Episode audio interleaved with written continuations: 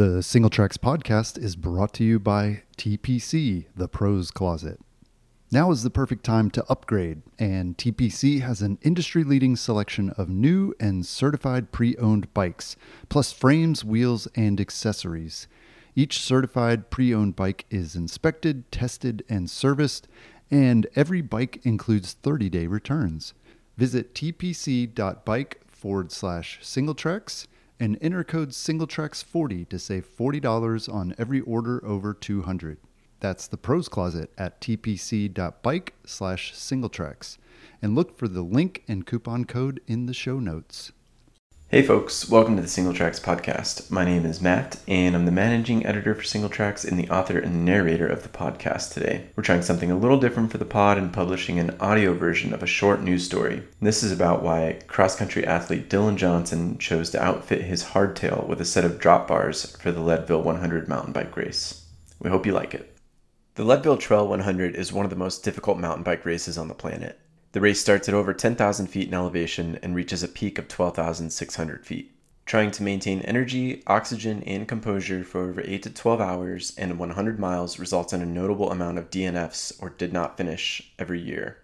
Leadville also happens to be one of the least technical mountain bike races out there. The climbs can be steep and endless, but much of the course is made up of dirt road and double track with a small amount of actual single track. In Leadville, the athlete's bike can make a huge difference in their result. Cross country athlete Dylan Johnson grew up in North Carolina mountain biking with his dad and soon started racing, focusing on 100 mile endurance races. While basically everyone uses a cross country full suspension mountain bike or hardtail at Leadville, the idea to equip his hardtail mountain bike with drop bars for the 2023 race came after competing at the event a year ago. To me, it's one of these races that kind of falls in this gray area between gravel racing and mountain bike racing.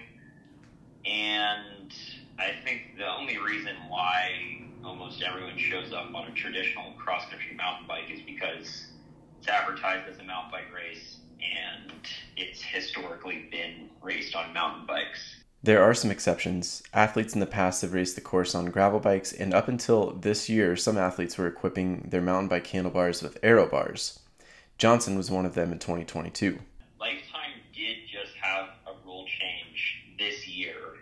There have been people who've done very well racing Leadville with aero bars on their bike, just normal mountain bike bars, but then they have aero bars on. I think uh, Jeremiah Bishop had aero bars on to help Alban Lakata break the course record. Uh, Todd Wells has won the race with aero bars on his bike.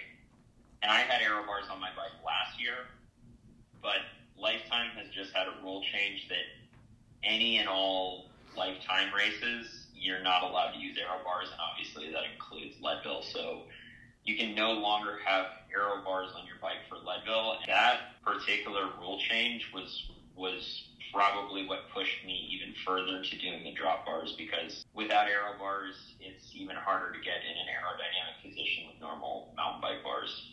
After racing Leadville last year, he experimented with a new setup for the Chequamegon 40 mountain bike race in Hayward, Wisconsin. Unfortunately, a thunderstorm opened up before it started and turned the course into a mud pit, throwing the need for a fast aerodynamic position out the window. But Johnson was committed to using a drop bar bike for this year's Leadville, and when August approached, he got serious about training with what he believed was the ideal setup his Factor Lando hardtail with a 100mm Fox 32 stepcast fork, a dropper post, a 36 tooth chainring, and drop bars. It may have been a better bike for Leadville, but it wasn't a seamless transition. Yeah, it definitely took some getting used to. I mean, the the month leading up to Leadville, when I figured out that I was in fact going to ride the drop bar bike, I did pretty much every single ride on that bike, and I was oftentimes going and riding trails on that bike. And these were these were trails that were more technical than anything I was going to see at Leadville, and would have definitely been faster and more fun on regular bars. But I was just trying to get used to the bars. There were two course sections he was concerned about the Powerline and Columbine descents. They aren't exactly technical, but they can be a little fast and loose.